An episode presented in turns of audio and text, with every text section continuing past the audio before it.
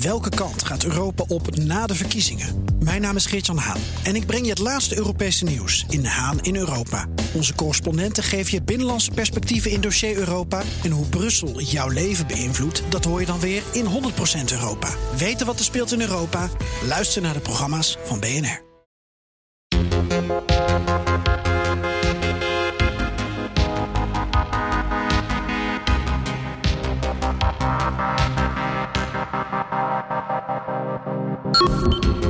Belangrijk deel van wat de, Zelensky zegt is zijn eigen bevolking moet in blijven spreken en zijn eigen strijders ook.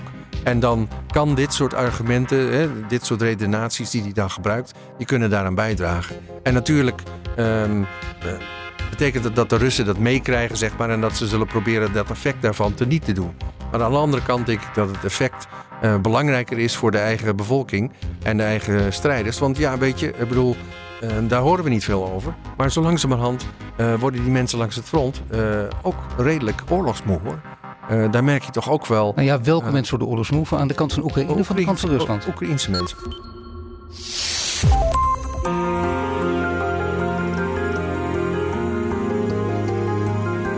Je luistert naar De Stratege, een podcast van BNR in samenwerking met het Den Haag Centrum voor Strategische Studies. Mijn naam is Paul van Liemt. Progress is modest but steady, according to the Ukrainian forces, as they reclaim villages and trenches dug by Russian forces.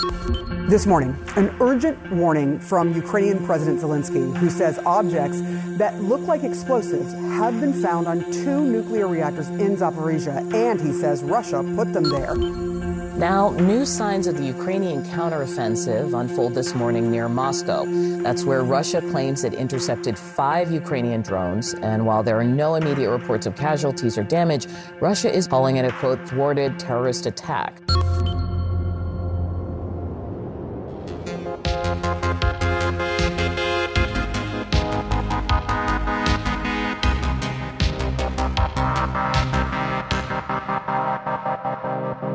Het is nu bijna anderhalf jaar oorlog in Oekraïne en nog steeds lijkt het einde niet in zicht. Ook de gevechten rondom het front gaan hevig door en Oekraïne bemachtigt langzaam maar zeker meer grond van de Russen in het oosten en het zuiden.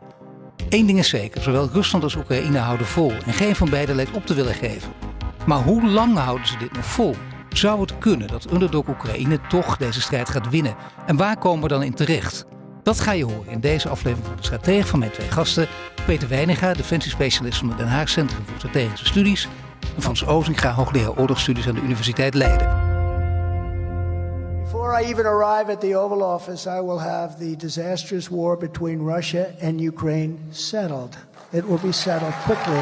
I will get the problem solved and I will get it solved in rapid order. And it will take me no longer than one day.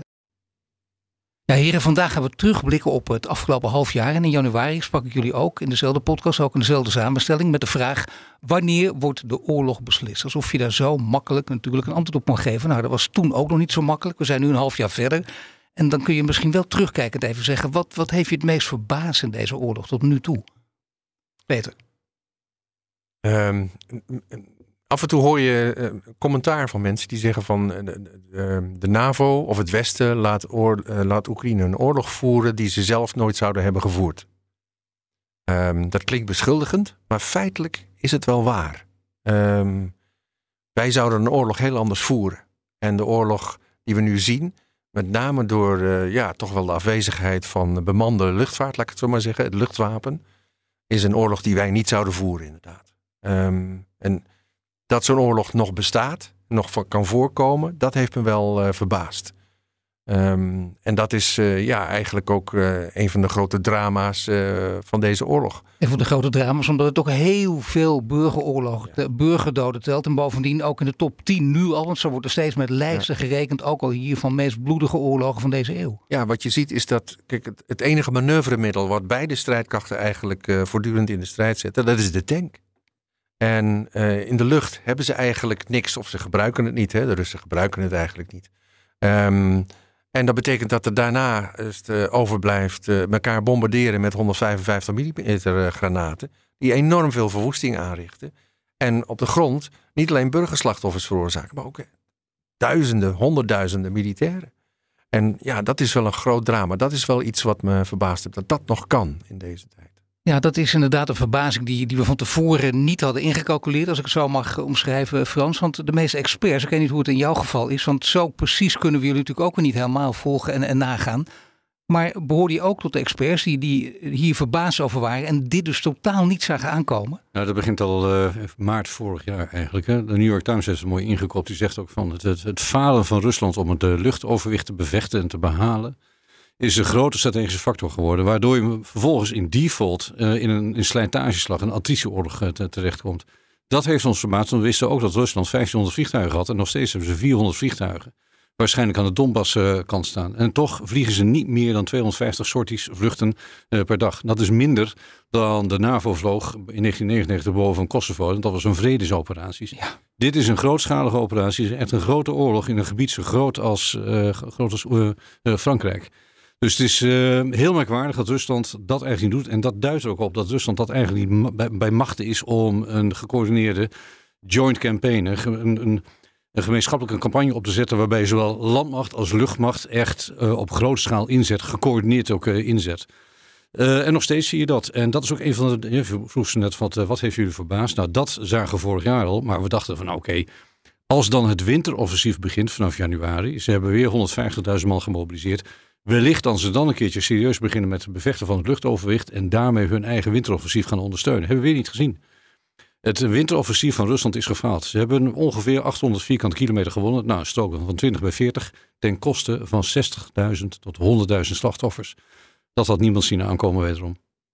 Nu hadden we het eh, de vorige keer in de vorige aflevering, weet onze luisteraars ook, met luitenant-kolonel Adrie Batenburg, met de strategisch analist Frederik Mertens, hadden we het ook over het luchtruim. Omdat dat natuurlijk eh, belangrijk is, een hele grote rol speelt en dat daar veel onderschatting eh, heeft plaatsgevonden. Ook in de analyses. Oekraïne heeft dus enorme stappen gezet, krijgt veel steun ook vanuit het luchtruim.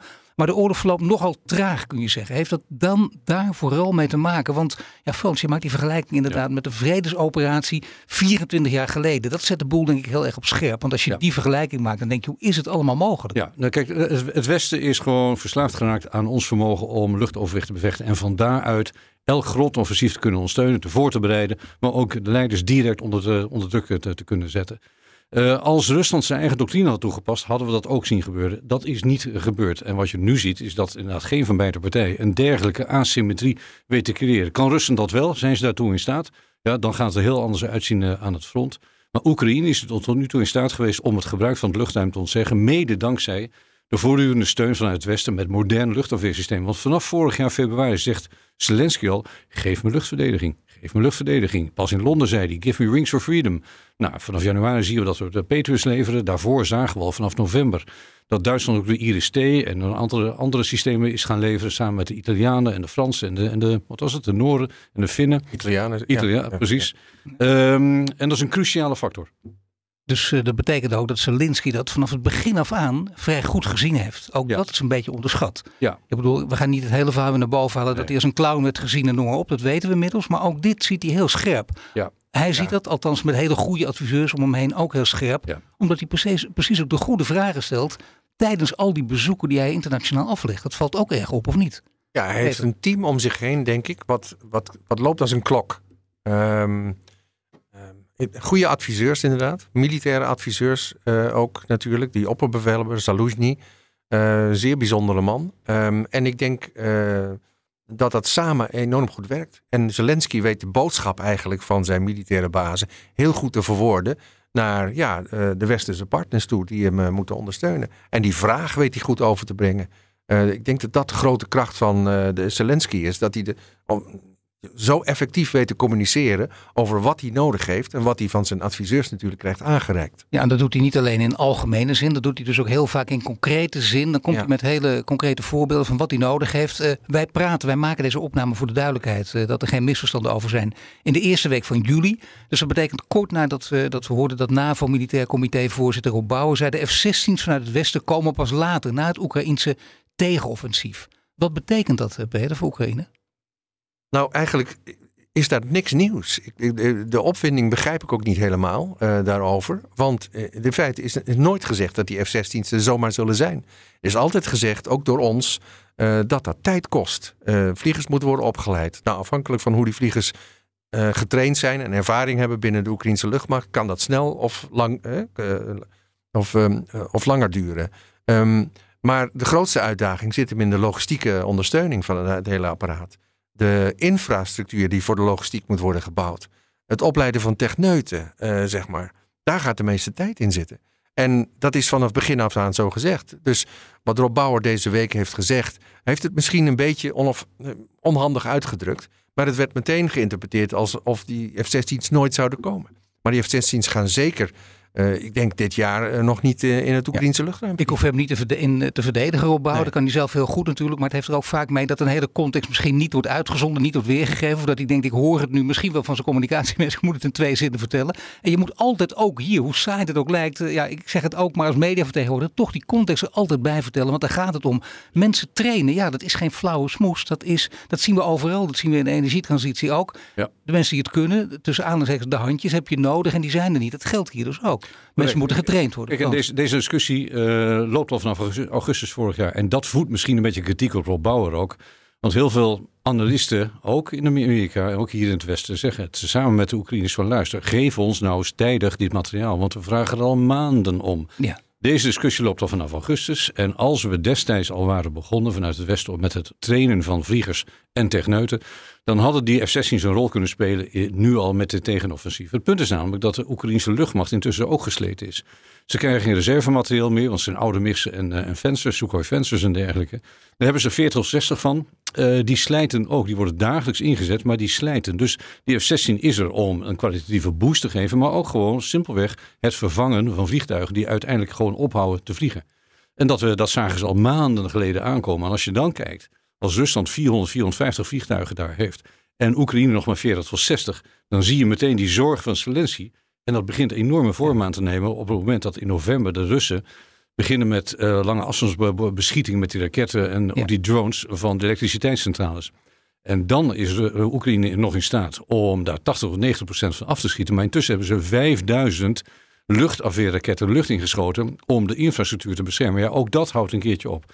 Dus Oekraïne zegt, geef ons luchtverdedigingssystemen, geef ons die F-16's. Ja. Daarmee kunnen we het luchtruim collectief, als je in samenwerking met al die systemen, wellicht een beetje beter zuiveren. En dan nog hebben we problemen aan het front. Tuurlijk, het is ook heel duidelijk dat die F-16's van belang zijn. Als ze dan toch een flink punt van kritiek mogen uiten, dat uh, proef ik ook een beetje toch in jouw woorden. Het gaat vaak over, uh, in dit soort gevallen, over beleid en uitvoering.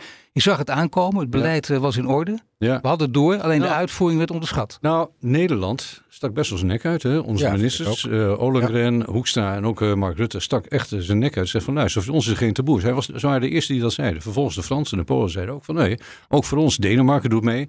Maar dan zie je inderdaad dat de coalitiedynamiek een rol begint te spelen. Want het is Amerika die uiteindelijk toestemming moet geven. En daar zie je, om welke reden dan ook, een, een zekere terughoudendheid als het gaat over de levering van F-16's. Hetzelfde met de lange afstandsraketten, de E-TACMS, die 300 kilometer ver kan schieten. Nou ja, om welke reden dan ook. Maar die, die reden, daar is vaak over gegist. Kun je alleen maar speculeren? Ja. Of is het langzamerhand tot duidelijk wat de belangrijkste reden is geweest voor de Amerikanen? Om terughoudend te zijn. Ik denk dat er meerdere redenen zijn. Eén was natuurlijk het escalatiespook, laten we dat maar even zo noemen. Uh, ik denk dat we daar inmiddels overheen zijn. Maar wat in Amerika natuurlijk meespeelt, is een verdeelde politiek over dit uh, verhaal. Een, een uh, huis van afgevaardigden, wat in hand is, uh, handen van de Republikeinen. En die dit soort maatregelen ook allemaal moeten steunen. Dus um, ik denk dat Biden veel effort kwijt is aan het ja, bij elkaar brengen van die partijen in de steun voor de Oekraïne. Ik denk overigens dat dat op dit moment aan de betere de hand is. Want een poll heeft uitgewezen dat de steun voor de binnen Amerika voor het blijven uh, uh, helpen met wapensystemen van Oekraïne aan het toenemen is. Zelfs onder Republikeinen. Dus in die zin denk ik dat er nu de wind mee is. En inderdaad stappen kunnen worden gezet, ook vanuit Amerika. Ja, dat is inderdaad opvallend. Ook onder de Republikeinen neemt dat toe. Maar wat is de reden daarvoor? Kun je dat doorgronden hoe dat komt? Want waarom heeft die verschuiving plaatsgevonden?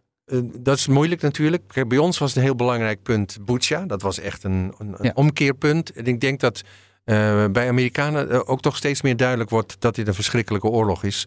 En uh, dat Poetin daar de hoofdschuldige aan is. En niet het Westen of de NAVO of Oekraïne of wat voor een verhaal dan ook. Nou, je ziet daar ook dat er wordt een koppeling gemaakt met het probleem China. En daar is het argument bij sommige republikeinen van hoe sneller we Oekraïne ondersteunen met hoe meer materiaal we, we, kunnen, hoe sneller deze oorlog voorbij is. Dan is het voor Rusland duidelijk, je gaat het niet winnen. En we helpen Oekraïne aan de overwinning. En het signaal moet zijn van luister, Rusland kan niet winnen. Het moet duidelijk zijn dat Rusland echt wordt verslagen. Daar moeten we Oekraïne mee helpen. En zodra dat eh, een feit is, kunnen we ons helemaal richten op China. Want China heeft een aantal jaren een window of opportunity om een slag te kunnen slaan richting Taiwan. En dat is momenteel een grote zorg in Amerika. Dus zeggen ze, laten we nu even snel dat Russische probleem pareren. Dan kunnen we ons daarna echt focussen op China. Dat is bij de Republikeinse Partij en ook een aantal analisten en denktanks een argument geworden. Ja, ook bijna strategische redenering, maar toch wel, wel gevaarlijke redenering. Want uh, snel zal dit niet gaan. Daar, kunnen we, daar, ik bedoel, daar zijn volgens mij alle experts en analisten het wel over eens. En uh, ja, dan kan ook uh, de steun van de, bij, bij, de Republikeinen gaan afkalven. Nou, nou, ik denk dat het wel meevalt. Het is wat Frans zegt. Kijk, en daarnaast is het natuurlijk ook zo, dit is ook een boodschap aan China. Het feit dat Oekraïne op deze manier wordt gesteund, dat de steun in Amerika toeneemt, is ook een boodschap aan China. En ik denk, de Chinese uh, dus donders goed weten dat als ze een militair avontuur richting Taiwan zouden willen ontwikkelen, dat ze een uh, groot probleem En natuurlijk, uh, maar het ging toch steeds over hoe lang hou je dit vol. En natuurlijk, ja. Poetin weet dat ook. En die ja. speculeert daar voortdurend op. En ja. die kan het vrij lang volhouden. Nee. Of ze daarvan uitgaan, of kan hij dat niet? Nee, ik denk het uiteindelijk niet. Hij heeft natuurlijk, hij had enorme voorraden, enorme financiële reserves.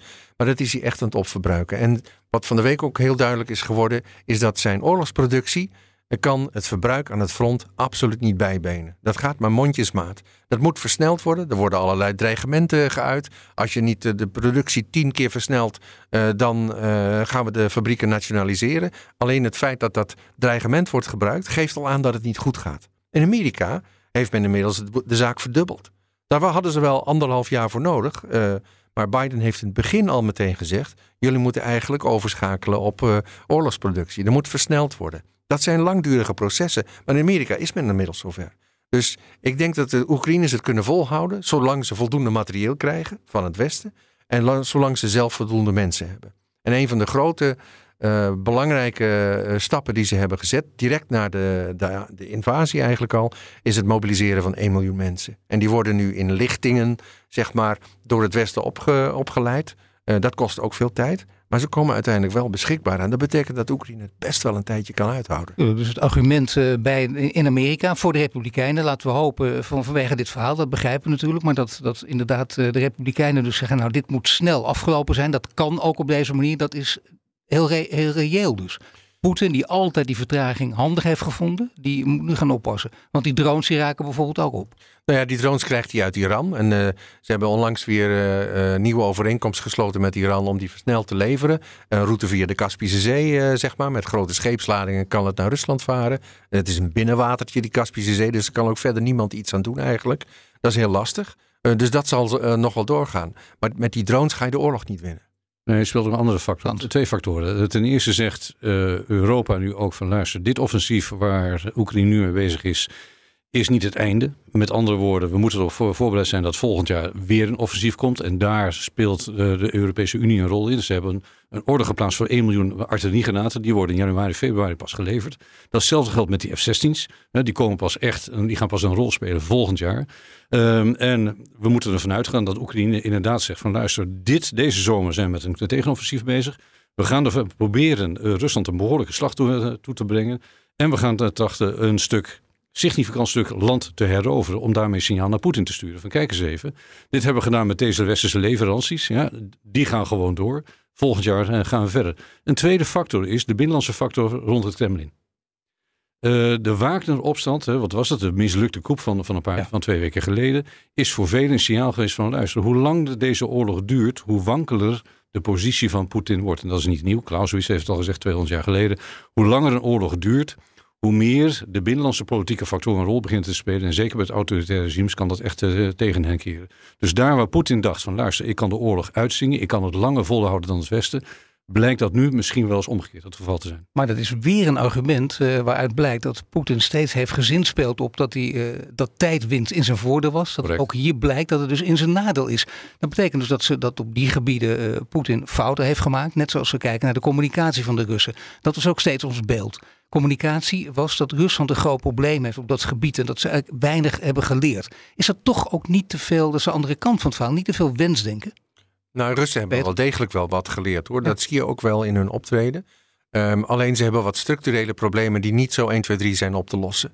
Ehm, en dat is onder andere de hele bevelvoeringsstructuur. Die is archaïs eigenlijk. Vergeleken met de Oekraïners, die sinds 2015 bezig zijn om hun hele bevelvoering en eh, de doctrine ook van die bevelvoering op een westerse leest te, te schroeien. Dat, dat levert ze enorm veel voordeel op.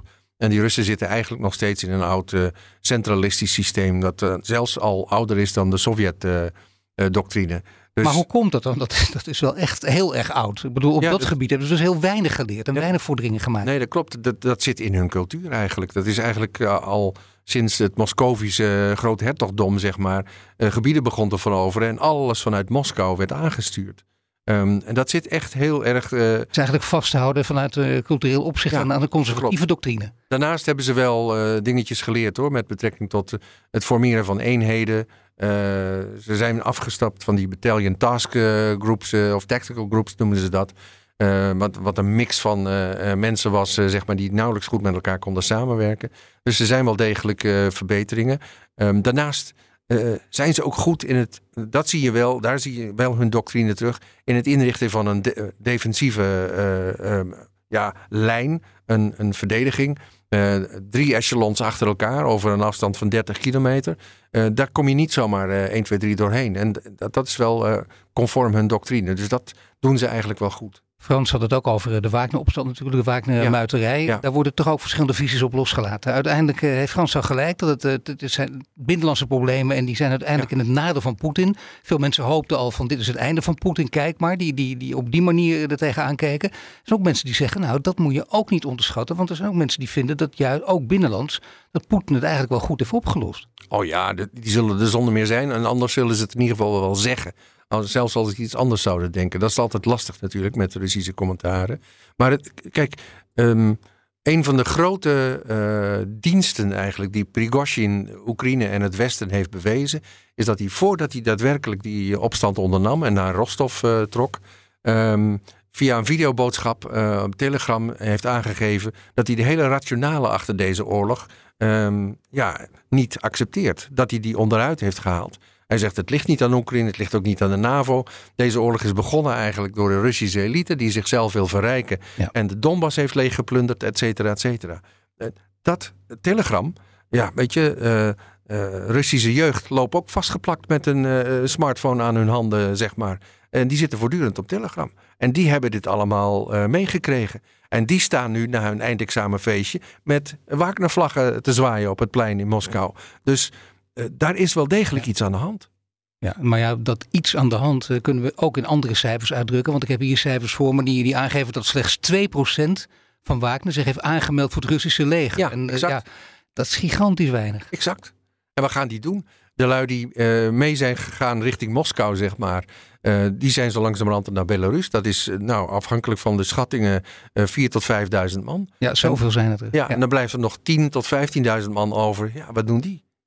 Ja, ik weet het niet. Dus deze jongeren die denken Poetin heeft het niet meer in de hand. Prigozhin heeft helemaal gelijk gehad. Die hele, dat is een totaal andere zienswijze ook. Ja. Die dan opeens helemaal geuit werd. Ja. Verrassend hard en duidelijk ja. eigenlijk. Ja. Dat betekent denk, dat daar wel degelijk de boel aan het kantelen is. Mogelijk, mogelijk. We weten het natuurlijk niet. Want het blijft een enorm uh, repressief systeem. Wat nog steeds goed werkt. Poetin is dan wel. Uh, ja, zijn autoriteit is afgebrokkeld, kun je rustig zeggen. Is beschadigd. Um, met name door die opstand. Maar het regime functioneert nog steeds en is behoorlijk repressief. Dus wie weet hoe dit uh, gaat aflopen. Dat is heel ja. moeilijk te voorspellen. Je ziet wel dat uh, Poetin momenteel heel omzichtig te werk gaat. We hadden verwacht, nou een gemiddelde... Kijk even naar Saddam Hussein, wat die deed in de jaren 80 en 90. Enorm repressief. Ja. Enorme zuivering onder de rangen. Uh, dat zie je Poetin niet doen, tot ieders verbazing. Hij heeft zelfs mensen medailles uh, uitgereikt die helemaal niets te maken hadden met het nee. neerslaan van deze opstand. Uh, Shogo heeft een medaille gekregen. Nou, die was juist, die schitterde door af, afwezigheid. Uh, Prigozhin uh, is niet gearresteerd. Surovikin wel. En vandaag ook de, een plaatsvervangend commandant in Rostov is ook gearresteerd. Althans, die zien we niet meer. Ja, nog maar, twee weken weg, hè? Ja, maar, ja. maar verder lijkt het erop dat hij de kool en de geit wil sparen. Hij kan zich niet veroorloven momenteel een gigantische zuivering door, door te voeren. Uh, en hij probeert nu door allerlei groeperingen weer van geld en munitie te voorzien, uh, langzaam uh, naar zich toe te trekken en daarmee weer een loyale coalitie om zich heen te smeden. En daarmee eigenlijk wat dan heet coup-proofing te bewerkstelligen. Ervoor zorgen dat er geen coalitie gesmeed kan worden die zich tegen hem kan keren. Dus wel degelijk is hij beschadigd, zoals uh, Peter ook zegt. Uh, en dit gaat lange termijn consequenties hebben. Hij kan zich ook niet veroorloven nu allerlei generaals te ontslaan. Want dan loopt er gewoon momenteel een oorlog. Bovendien, als hij dat zou doen, als hij Shogun Gerasimov zou ontslaan of in de gevangenis zou zetten, dan zou hij eigenlijk Prigozhin ook gelijk geven. Ook dat kan hij zich niet veroorloven. Nou, dat betekent natuurlijk wel dat aan de andere kant ook alle mensen die vanaf het begin af aan riepen, die Poetin is een gevaarlijke gek, dat, dat dat argument ook wegvalt. Want als je zo handelt op zo'n moment, dat betekent dus dat je jezelf enorm onder controle hebt. Ja, ja wij hij is wel gevaarlijk, maar hij is niet Hij is niet gek, jongens. Hij is niet gek. Uh, hij is, uh, nee, zeker niet. Nee, cool, calm, collect. Nou, nee, ik ja. zeg het niet tegen jullie, nee, maar nee, nee, ik bedoel, die geluiden werden in het begin natuurlijk wel vaak geopperd. En uh, ook dat zal onder het, het kopje wensdenken zijn gevallen. Misschien toch ook wat Zelensky zegt. Die zegt, luister eventjes, het Oekraïnse leger kan wel eens een heel groot voordeel hebben bij die Wagner-muiterij. Dan noemt hij ook talloze argumenten op, ook een aantal argumenten die jullie nu naar voren brengen. Maar is dat dan verstandig weer? Ik bedoel, ook vanuit strategisch en tactisch opzicht dat hij dit soort dingen zegt. Ja, daar kun je, ik, ik snap wat je bedoelt hoor. Daar kun je natuurlijk inderdaad over twijfelen. Aan de andere kant, um, een belangrijk deel van wat de, Zelensky zegt is zijn eigen bevolking moet in blijven spreken. En zijn eigen strijders ook. En dan kan dit soort argumenten, hè, dit soort redenaties die hij dan gebruikt, die kunnen daaraan bijdragen. En natuurlijk um, betekent het dat de Russen dat meekrijgen, zeg maar, en dat ze zullen proberen dat effect daarvan te niet te doen. Maar aan de andere kant denk ik dat het effect uh, belangrijker is voor de eigen bevolking en de eigen strijders. Want ja, weet je, ik bedoel, uh, daar horen we niet veel over. Maar zo langzamerhand uh, worden die mensen langs het front ook redelijk oorlogsmoe hoor. daar merk je toch ook wel. Nou ja, welke mensen worden oorlogsmoe? Aan de kant van Oekraïne of aan de kant van Rusland? Oekraïense mensen ook. Ja, ja, ja. ja, dat is inderdaad wel opvallend. Want voortdurend in, in onze berichtgeving natuurlijk ook. En ja. niet, niet wij, maar wij allemaal hier in het Westen roepen bijna allemaal dat de Russen steeds vermoeider raken. En, en gedemoraliseerd raken. Wat begrijpelijk is, waar ja. we alle psychologische redenen en, en, en, argumenten voor kunnen aanvoeren. Over Oekraïne horen we weinig, want die zijn juist strijdlustig en kijkers wat geweldig. Dus die houden juist de moed erin. Maar ook, waar baseer je op dat je zegt dat ook Oekraïne en misschien wel uh, de moed verliest? Oh, er zijn wel uh, diverse berichten die daarop duiden hoor. Uh, er wordt ook gekeken naar traumaverwerking, zeg maar. Want mensen raken ook getraumatiseerd door wat ze meemaken.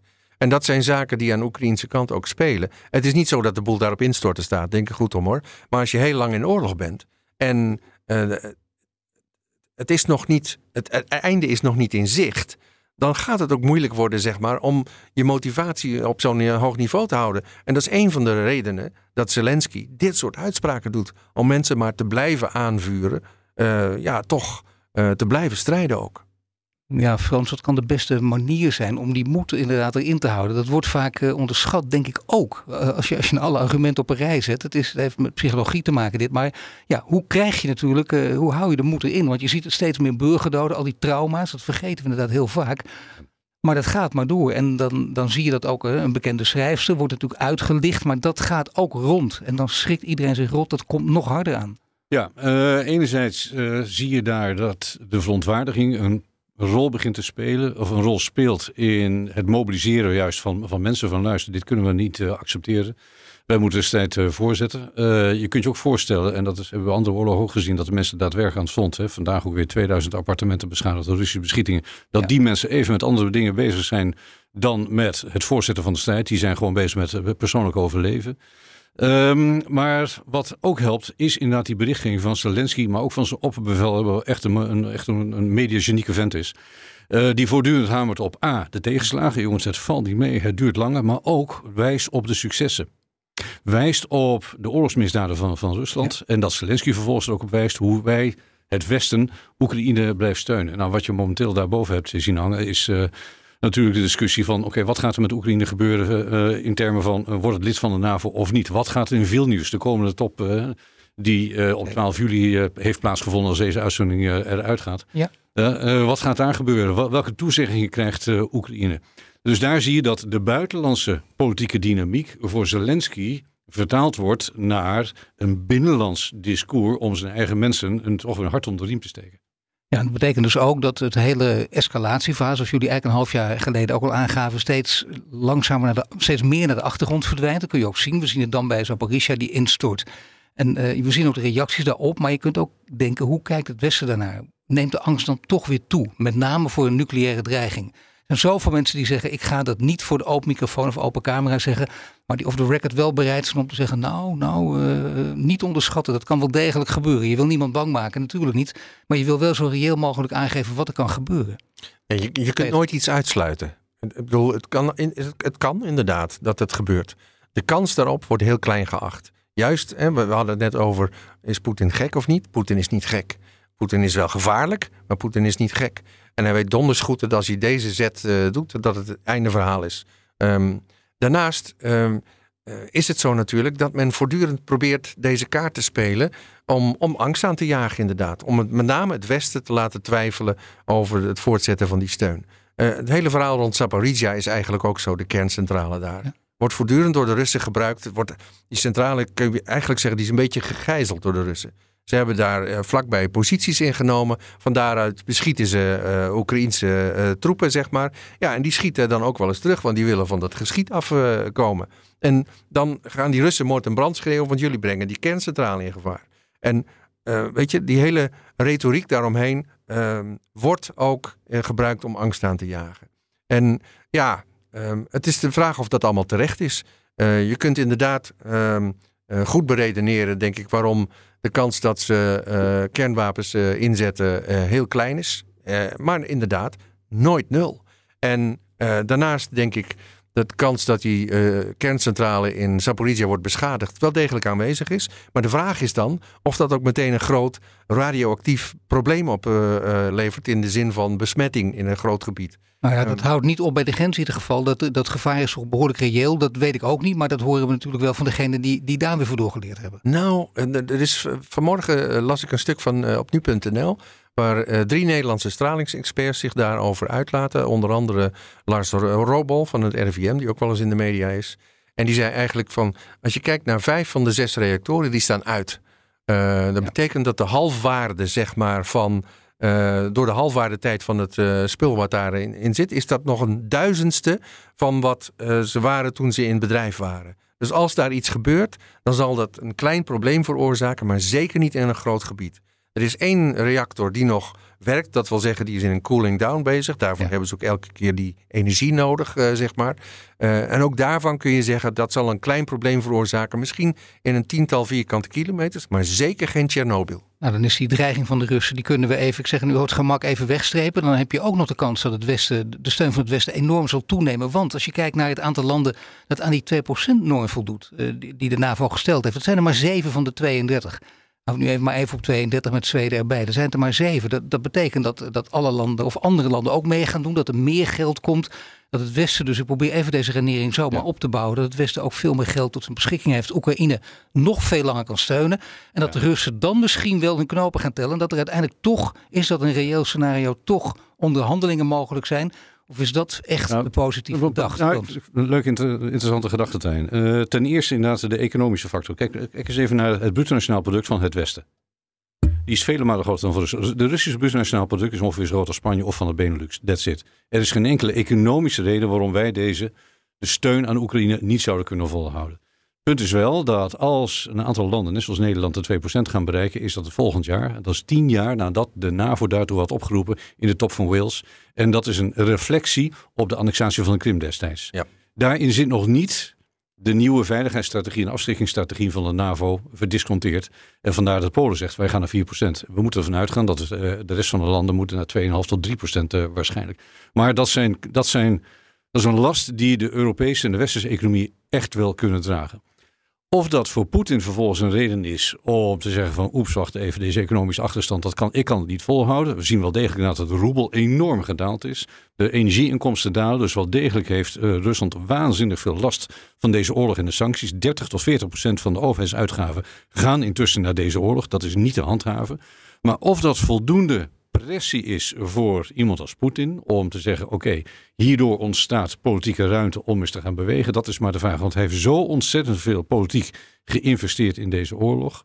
Of hij zomaar kan, uh, terug kan keren zonder hè, onverrichte zaken zijn troepen eigenlijk kan terugtrekken uit de, het Oekraïnse gebied, dat is, uh, dat is maar de vraag. Maar zouden jullie dan, dan net als een half jaar geleden, toen jullie ook met z'n tweeën dus hier zaten, kunnen concluderen en net zo gedecideerd dat dit, hoe dan ook, wat je erover kan zeggen, je kunt geen voorspellingen waarmaken. Nou, maar je kunt wel zeggen dat het een frozen conflict blijft. Uh, er zijn drie factoren. Nou. Goemans heeft een paar, een paar hele mooie variabelen in kaart gebracht over wanneer vredesonderhandelingen eventueel haalbaar zijn. Dat is ten eerste Um, wat is de perceptie van beide partijen uh, of er nog kans op succes is in deze oorlog? Nou, beide partijen hebben het idee, ik kan hier nog winst uithalen. De tweede is, wat is het vertrouwen onderling over als er dan bestand ge, geaccordeerd wordt, dat die ook wordt nagekomen? Zelensky zegt, zolang Poetin in, in Kremlin zit, ga je geen onderhandeling aan. Poetin zegt hetzelfde over Zelensky. Dus ten derde, wat is de politieke speelruimte voor beide partijen? Zelensky heeft gezegd, zolang ik hier in Kiev zit, ga ik geen, geen eh, concessies doen voor wat betreft het territorium. En 85% van zijn bevolking zegt: Je hebt groot gelijk, dat willen wij ook niet. Poetin heeft ook niet bewegingsruimte momenteel om concessies te doen. Om te zeggen: Ook gaan we een onderhandeling, ik ga al mijn troepen, troepen terugtrekken. Dus de kans dat er überhaupt nu gesproken gaat worden over een einde van deze oorlog, over een bestand, is niet heel. Denk Peter, maar Zolang ze zich in dit soort maximalistische termen blijven uitdrukken, zeg maar, zal er niet worden onderhandeld. En kijk, natuurlijk hebben ze ook wel een plan B in hun hoofd. Alleen over dat plan B wordt natuurlijk nooit gesproken. Plan B blijkt wat, uh, wat het is als ze bij elkaar aan tafel zitten. En dan zullen ze het hooguit, zeg maar, onderhandelend uh, uh, zullen ze tot plan B komen. Maar, maar een frozen conflict dus het meest voor de hand liggend. Dat wil zeggen, dit kan gewoon, dit kan natuurlijk ook tien jaar duren. Ik, ik ga niet om de glazen bol, nee, maar nee, dat, Is, dat is heel reëel om dat te denken. Nou ja, frozen, ik bedoel, het, het, ik denk dat het een behoorlijk heet conflict kan zijn. Ik, ik zie niet zomaar een wapenstilstand uh, ontstaan zonder dat er een, vrede, uh, als, een vredesakkoord is. Dus ik denk er gewoon dat er gevochten blijft worden, ja, inderdaad. En ik denk inderdaad dat zolang Oekraïne gelooft dat ze de veroverde gebieden terug kunnen heroveren, inclusief de Krim en die twee Donbass-republiekjes, dat ze door zullen gaan. Ik dank jullie heren. Peter Weininga, defensiespecialist van het Den Haag Centrum voor Strategische Studies. En Frans Ozinga, hoogleraar oorlogsstudies aan de Universiteit Leiden. En wil je intussen meer afleveringen van de Stratege terugluisteren? Je vindt hem op Apple Podcasts en Spotify, maar ook in de BNR-app of op bnr.nl. Abonneer je meteen en tot de volgende keer.